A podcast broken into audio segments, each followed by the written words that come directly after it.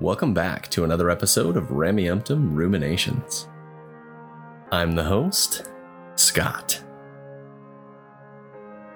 Today's episode is the final episode in the series of my General Conference October 2021 review.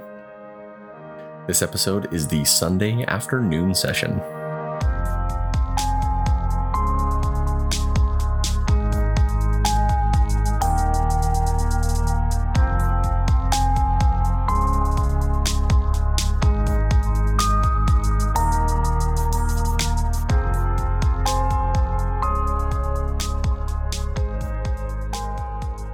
Sessions, five reviews. We are on the last one. The last five weeks, it's been interesting to look back, and I've I've tried to be as neutral and composed as I can in in what I've been producing. I I want to allow space for a believer to listen to these things and make decisions about their lives, but also push back on things that I just that I think are either untenable or just outright wrong. There were a lot of talks that I enjoyed. When I say when I say that, what I mean is there were good lessons taught couched within a religious ideology. And even though I don't believe, I can recognize that that some good things are being taught and put forward. I am eager to get back to my regular content. And so next week it will be back to normal, which is a random assortment of of whatever I'm thinking about. So let's jump into this. Let's get this last one done. The first speaker in the Sunday afternoon session was Elder Gerrit W. Gong, and the talk is called Trust Again. The the message he's trying to put across is that trust in God and trust in one another as people is what brings about peace in our lives there isn't a lot that I want to focus on this one. He talks about trusting in God and the things that that can do for us. He makes a statement um, pretty early on in his talk that made a few questions come to my mind. He's talking about trusting in God and trusting in his his ability to guide our lives. And he makes this statement. He says, As we reflect on trust, we know God is a God of truth and canst not lie. You can tell when they're quoting something when they suddenly jump into King James English. anyway, he continues on. He says, We know truth is a knowledge of things as they are, were, and are to come. We know continuing revelation and inspiration fit unchanging truth to changing circumstances. This got me thinking a little bit. And I think the statement that God cannot lie is a very strong statement. And being able to trust your deity to tell you the truth is important. I think it is. And some of the questions that come to my mind are these. But let's concede, let's think this through. If God cannot lie and he only tells the truth, are there any implications about the capacity of the prophets to speak in the name of God? If this statement is true, and based on what we know about the changes in doctrines and policies and direction of the church throughout its history, what implication does a statement like this have on the ability of a prophet to speak in the name of God? I think even the most generous interpretation of a question like this would lead someone to recognize that they are wrong with some regularity. And then the question becomes, and this I'm saying again from the perspective of a believer, how can you know when what they're saying is coming from God? I don't want to touch too much more on this talk. He he went on to make a lot of statements that I felt were harmful. Again, I usually listen to these and I recognize what a previous version of myself might have thought. And someone with scrup- scrupulosity would probably take some of these statements very harshly. The next speaker was uh, Bishop L. Todd Budge. And his talk was called Giving Holiness to the Lord. As the bishop presiding over the entire church, he talks about a lot of the humanitarian efforts that the church has done. He calls back to the talk given by by Sister Eubank uh, from the night before. I don't really want to dive too much into this because I feel like it's a subject that I've covered in just about every episode of this review of General Conference. I've already said my thoughts on it, so I'm, I do not really need to dig too too much deeper into it. But I guess I guess I do have one more thing that I would like to say. I want to clarify something, and I think I might have come off as implying that the church can't take credit for the humanitarian efforts on the local level, when I think that it can. If the church is encouraging its members to act in a charitable way, and the members do, I think they do a lot of good. And I, I don't want to minimize the, the, the good that is done.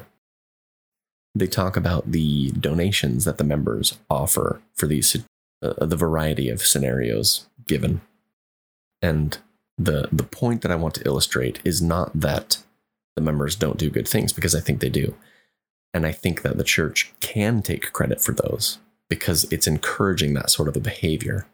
The problem is is the church as an institution is not mirroring these behaviors that it's trying to encourage in its members. That is my criticism. The next speaker was Elder Anthony D. Perkins. The talk was called Remember Thy Suffering Saints, O our God. I understand the direction he's trying to go with this, and I actually really appreciate it, but there are some implications that I don't like about it. There's a couple of quotes that I really like. He's trying to shift the mentality that is inherent in a lot of purity culture religions. It's that the amount of blessings you receive has a correlation with your worthiness and obedience. And in contrast, the tragedies and hardships of your life correlate to unworthiness. He says a couple of minutes into the talk, he says a line that, that I really think is important. He says, First, suffering does not mean God is displeased with your life. Elder Perkins here is trying to shift the culture away from an unhealthy misinterpretation that people have about life. He goes on to cite a story from the New Testament that hits home for me. I don't like the implications that this had about God. And it was something that I had to grapple with for a long time. He says, 2,000 years ago, Jesus' disciples saw a blind man at the temple and asked, Master, who did sin, this man or his parents, that he was born blind? His disciples seemed to incorrectly believe, as do far too many people today, that all hardship and suffering in life are the result of sin. But the Savior replied, Neither hath this man sinned, nor his parents but that the works of God should be made manifest in him. And this, he's the story he's citing is from John 9. I'll keep reading what he has to say, and then I'll say, and then I'll explain why this kind of hits home for me and is a really sensitive subject. He goes on to ask what this important work of God is that's manifest. And he says, so I'm, I'm skipping a paragraph, but it's he's setting up what this work of God is. He says, The Lord told his covenant people, I have refined thee, I have chosen thee in the furnace of affliction. Whatever the cause of your sufferings, your loving heavenly Father can direct them to refine your soul. Refined souls can bear others' burdens with true empathy and compassion. Refined souls who have come out of great tribulation are prepared to joyfully live in God's presence forever, and God shall wipe away all tears from their eyes. What he's trying to do here is he's trying to show God as loving, and he's trying to show God as, as having a reason to give us these sufferings, to give us trials and, and hardships so that we can become better people. But the uncomfortable implication of this is, is something that's real life for my family. he starts it off by talking about a child who was born blind and gives the reason that he was born blind so that God can manifest his work in this blind man.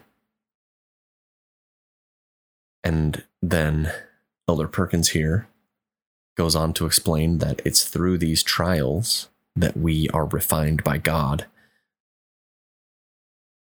so that we can have empathy and compassion and that we're prepared to live with God forever. So, what he's saying here is that God sent this blindness to this person to try him. The reason this hits home for me is one of my children. I have three kids. I haven't talked too much about them, but but they're fairly young still. One of my children was born with a differently abled body. In my child's short life, they have undergone five surgeries. Two of them were in the first year. And these surgeries were to enable this enable them to live a normal life. And they can. They're, the impediment is not something that's incurable but it will affect them for their entire life. And we're not done with surgeries yet. We have a number more to do in their teenage years. And it's it's been a long process, but we're moving through it and we're doing the best we can. Now, when this happened, when my child was born this way, it was the cause of a lot of grief for my wife and I because we didn't understand why it happened. Why us? Why this child? If I am to understand this talk correctly, he's saying that God did this to my child so that he could try us, so that he could refine my child and my wife and myself this concept is not congruent with a loving God. What sort of a loving father would maim their child to test them? It seems like if this were true, and God does do this, this seems almost like narcissistic behavior. Hurting them and then forcing them to be reliant on you for redemption. It's if you're going to say that God is loving, this is not something a loving God would do. It's not, period. This last week, I went and saw Dune, the new movie that came out. Um, for those in the future, maybe listening down the road, this is the uh, 2021 Dune, the first part of it that uh, was directed by Denis Villeneuve and the music oh the music in this movie phenomenal. Uh, hans zimmer did a great job. A lot of good things i could say about this movie. Uh, i bring it up because there's a scene in this movie that really shows a father's love. And i want to describe it just in contrast of how god is portrayed as loving here in comparison to what, in my mind, is what a loving father should be. Now, I'm not going to go too far into the storyline of Dune. I could spend a long time explaining it. Great story, love it.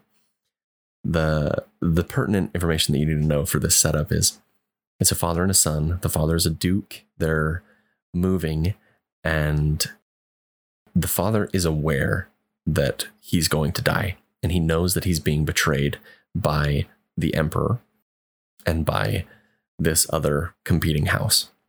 And he's having a chat with his son, and he doesn't tell his son that, but he's having a chat with his son. He's talking to his son about his son eventually becoming Duke and taking over.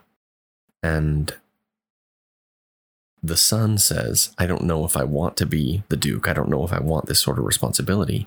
He's doing the, the classic ref- refusal to the call that uh, the hero does in many stories. And then the line that his father says back to him, it hit me so hard because it was it was the most loving thing that could be said in a situation like this. And the father looked at his son and he said, Even if you decide not to become the Duke, you will still be everything I needed you to be my son. I'm getting emotional just just rethinking about this scenario. It's it's a love without expectations. He didn't take anything away from his son and say, I'll only give this back to you if you become the Duke.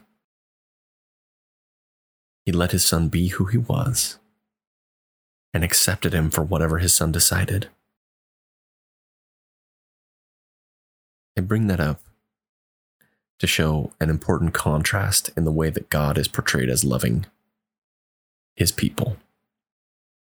Because if God is a loving God, I don't think that this presentation of him is accurate as told by Elder Perkins here.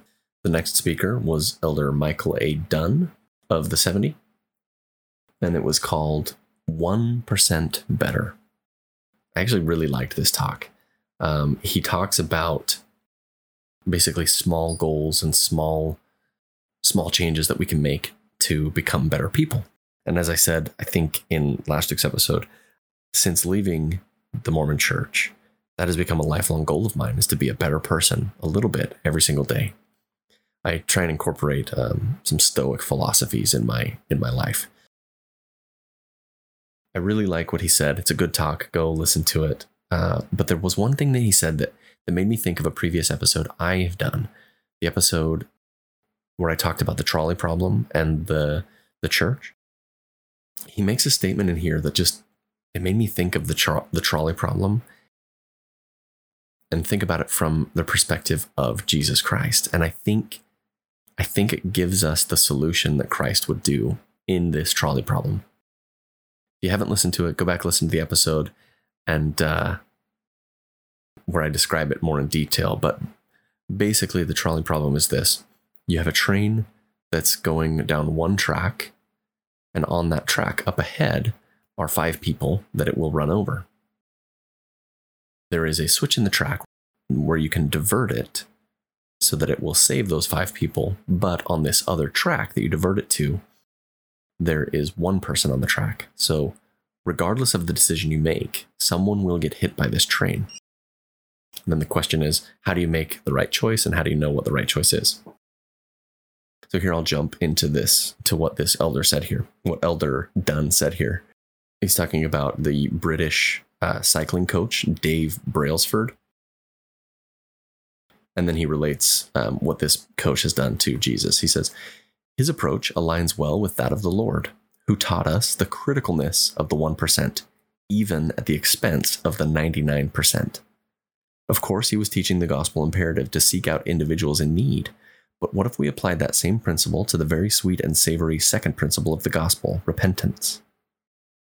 He takes this down the route of repentance, and when he tries to actually present repentance in a bite sized model, if you will, 1% better, one little change, and then followed by one little change until you become a better person, which I think is valid. I may disagree with some of the things that they consider sin, but this method is a good way to teach becoming a better person. But back to this back to this thought, he said that Christ left the 90 and 9 and went for the 1. And the implication on this, back in the episode where I talked about the trolley problem, the implication is that Christ would leave the church and go after the LGBTQ plus community, or he would leave the establishment and go after the marginalized. I think this illustrates where the church leadership is not following what Christ would have done. The next speaker was Elder Sean Douglas of the 70, and the talk was called Facing Our Spiritual Hurricanes by Believing in Christ. Not a lot I want to say on this one. He just talks about hardships and how you can find peace in belief in Christ. Told some stories about his family. If you lean towards belief on the spectrum, I think it's a great talk. I think you could you could learn a lot and be strengthened in your belief in Christ from this talk. The next speaker was Elder Carlos G. Revillo Jr., and the talk was called Miracles of the Gospel of Jesus Christ. Again, not a lot that I want to say on this one. He's talking about repentance, compared soap making. Apparently, he was a he worked in a soap factory in the Philippines, and he so he compared soap making to repentance. And he talked about some of the generational uh, blessings and benefits of being a member of the church. The next speaker was Elder Alvin F. Meredith III. Uh, his talk was called Look Down the Road. Again, I'm not going to dive too deep into this one. It was a really drawn out analogy of learning how to drive and how that relates to being a better disciple of Christ. The next one that I want to speak about, and I think my what I have to say on this might not align with maybe some of the other Exmo responses to it. This was interesting. This talk did stand out to me for a couple of reasons. And I, I want to give my thoughts on it because I'm trying to be I'm trying to be balanced in this. So this is Elder Neil L. Andersen, and the talk is the name of the church is non-negotiable. He's citing back to President Nelson back in 2018, where he announced the name of the church. And honestly, there's one thing that Elder Andersen says that I think is valid. Now I might disagree with some of the other things, but he does actually make a good point. And and this actually has affected the way that I and this this will affect the way that I try my best to uh, speak about the church. So here's here's what he says. And he's quoting President Nelson here, and this is what he said was a, a discussion between the two of them shortly after this announcement was made. This is Elder Andersen quoting President Nelson. He says, He acknowledged that it was going to be a challenge to reestablish the name of the church and undo a tradition of more than 100 years. But he added, the name of the church is non negotiable. They've heard all the criticisms. They've heard people talking about it, people saying, basically fighting back against this name change.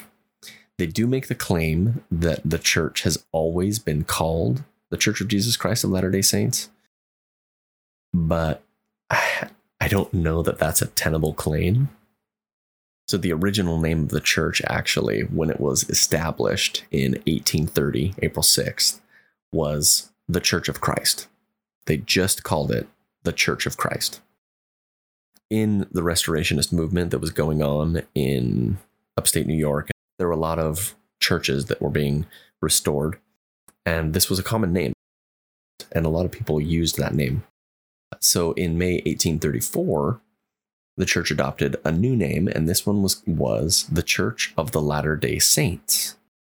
the The name, the Church of Jesus Christ of Latter Day Saints, is a reference to Doctrine and Covenants 115 verses three and four, I'm pretty sure. And in those verses, it says that the church is supposed to be called the Church of Jesus Christ of Latter day Saints. President Nelson does have a scriptural basis here, but the claim that it was always called this is not accurate because for the eight years prior to this, it had a couple of different names. This section was written in April 26th of 1838. So before this point in time, it had at least two other names. I haven't dug too much into the history of this, and so um, if someone knows a little bit more on this subject and wants to correct me, go right ahead, shoot me a message, and I will. I'll talk about it in a later episode.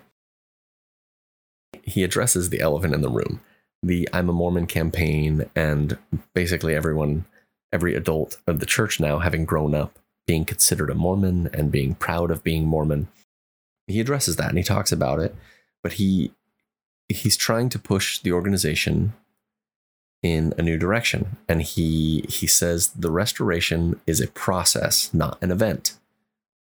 All things come to pass in their time. He's trying to establish a precedent for changes like this and express that this is the name that they want to be called by. And he, he talks about some of the you know the logo change and some of the changes across across the church because of this emphasis on the name of the church. one of the things that he did say that I think I think is important. And I am going to try and be better. This is their preferred name. This is what they want to be called by. So I'm going to read what uh, I'm going to read what he says here. This is this is almost at the end of his talk. He says, "We realize that adding six words to the to our name would not be ideal for the media. But as President Nelson foretold, responsible media will be sympathetic in responding to our request."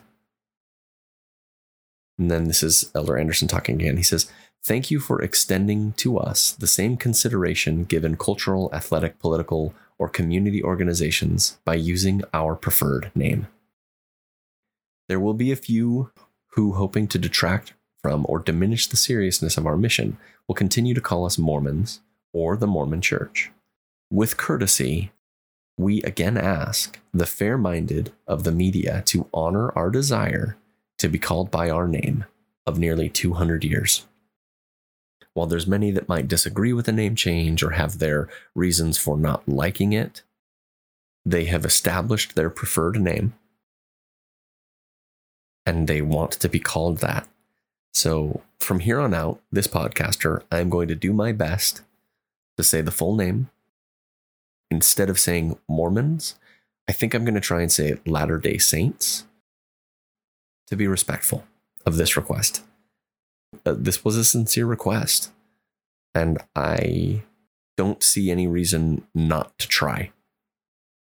Now, there's a connection here that I do want to make there are many people, both in the church and out of the church, where their physical body does not match what their spirit or what they feel on the inside. And these people request to be identified by a different gender than what they may present or may have presented at birth. And they may change their name. Just as I respect someone who transitions from one gender to another, and their name change and their pronoun change. I think I should also respect a church that wants to change its name. And by extension, if the church wants the world to offer it this courtesy, we should expect the church to offer the transgender community this same courtesy. I want to add here I am stepping a little bit outside my comfort zone so if I have used a word that might be offensive, please correct me. If I've said something that may offend the transgender community with some of my words here, please correct me. I am learning and I want to be understanding and to be a better person with this. So I don't represent this community. So I I uh, I want to be respectful. If I have offended or if something I said was not correct with the way I, I referred to it, please, please let me know. The last speaker was President Russell M. Nelson, and this talk was called Making Make Time for the Lord. He spoke about some of the influences that people have in their life, social media and whatnot, and how daily scripture study and prayer is is important. He talked about focusing on Christ. Uh, basically, thanked the people listening. He cited all of the new temples again, which felt a little bit like self aggrandizement, but uh, I'll let the listener decide for themselves on that one. And then concluded the session. So that is it. That is my review of the October 2021 General Conference. Lots of different things said, lots of different ideas presented, and there are some things that I did like. There were some talks that I liked, some changes in direction that I think were emphasized in a good way.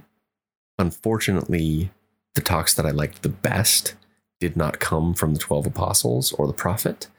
And so they unfortunately won't carry the same weight as if they had.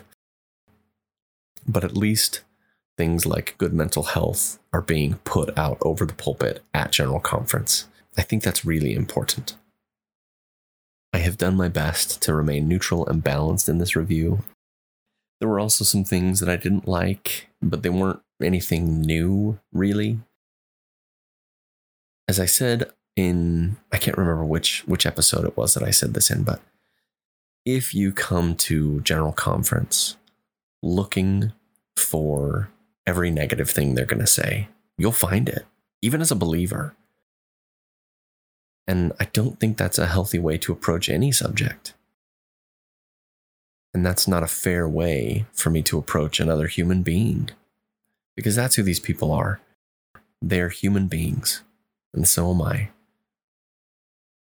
The way I look at other people as a part of a human community, there may be some ex Mormons or post members of the church that uh, don't like my approach. And I understand that. That's fine. You don't have to like me. And you don't have to like the way I approach this. My reason for approaching it this way is calculated. It is a reaction to my natural tendencies to want to be mean and to want to look for the negative. That's what I want to do. But I I decide how I want to interact. I decide how I want to approach these things. And I recognize that it does me and my mental health no good to continuously search for the negative. I try not to get too preachy, and I'm sorry if that's where I went with this one. I had a lot of people reach out to me about my recommendation for watching the show Midnight Mass. I appreciate those that that sent me messages and, and talked about it a little bit. I actually did have some people that wanted me to share my thoughts on it and how it related to Mormonism. So I might do that down the road. But by the time that comes out, it won't be Halloween. So I won't really have the kairos or uh, timeliness. I love shows. I love movies and books. I'm always I'm always reading or watching something. So if you want me to keep making recommendations for shows that I think are good or that could be impactful and and uh, powerful experiences, I'll keep mentioning some of the things that I'm watching. I did mention Dune today. I thought that it I thought that that scene applied really well to the talk that I was discussing. I'm rambling. I guess that means I should close this one off. Thanks for hanging out and listening to my thoughts on, on General Conference. I, I hope you've enjoyed these episodes. And I want you all to have an excellent day.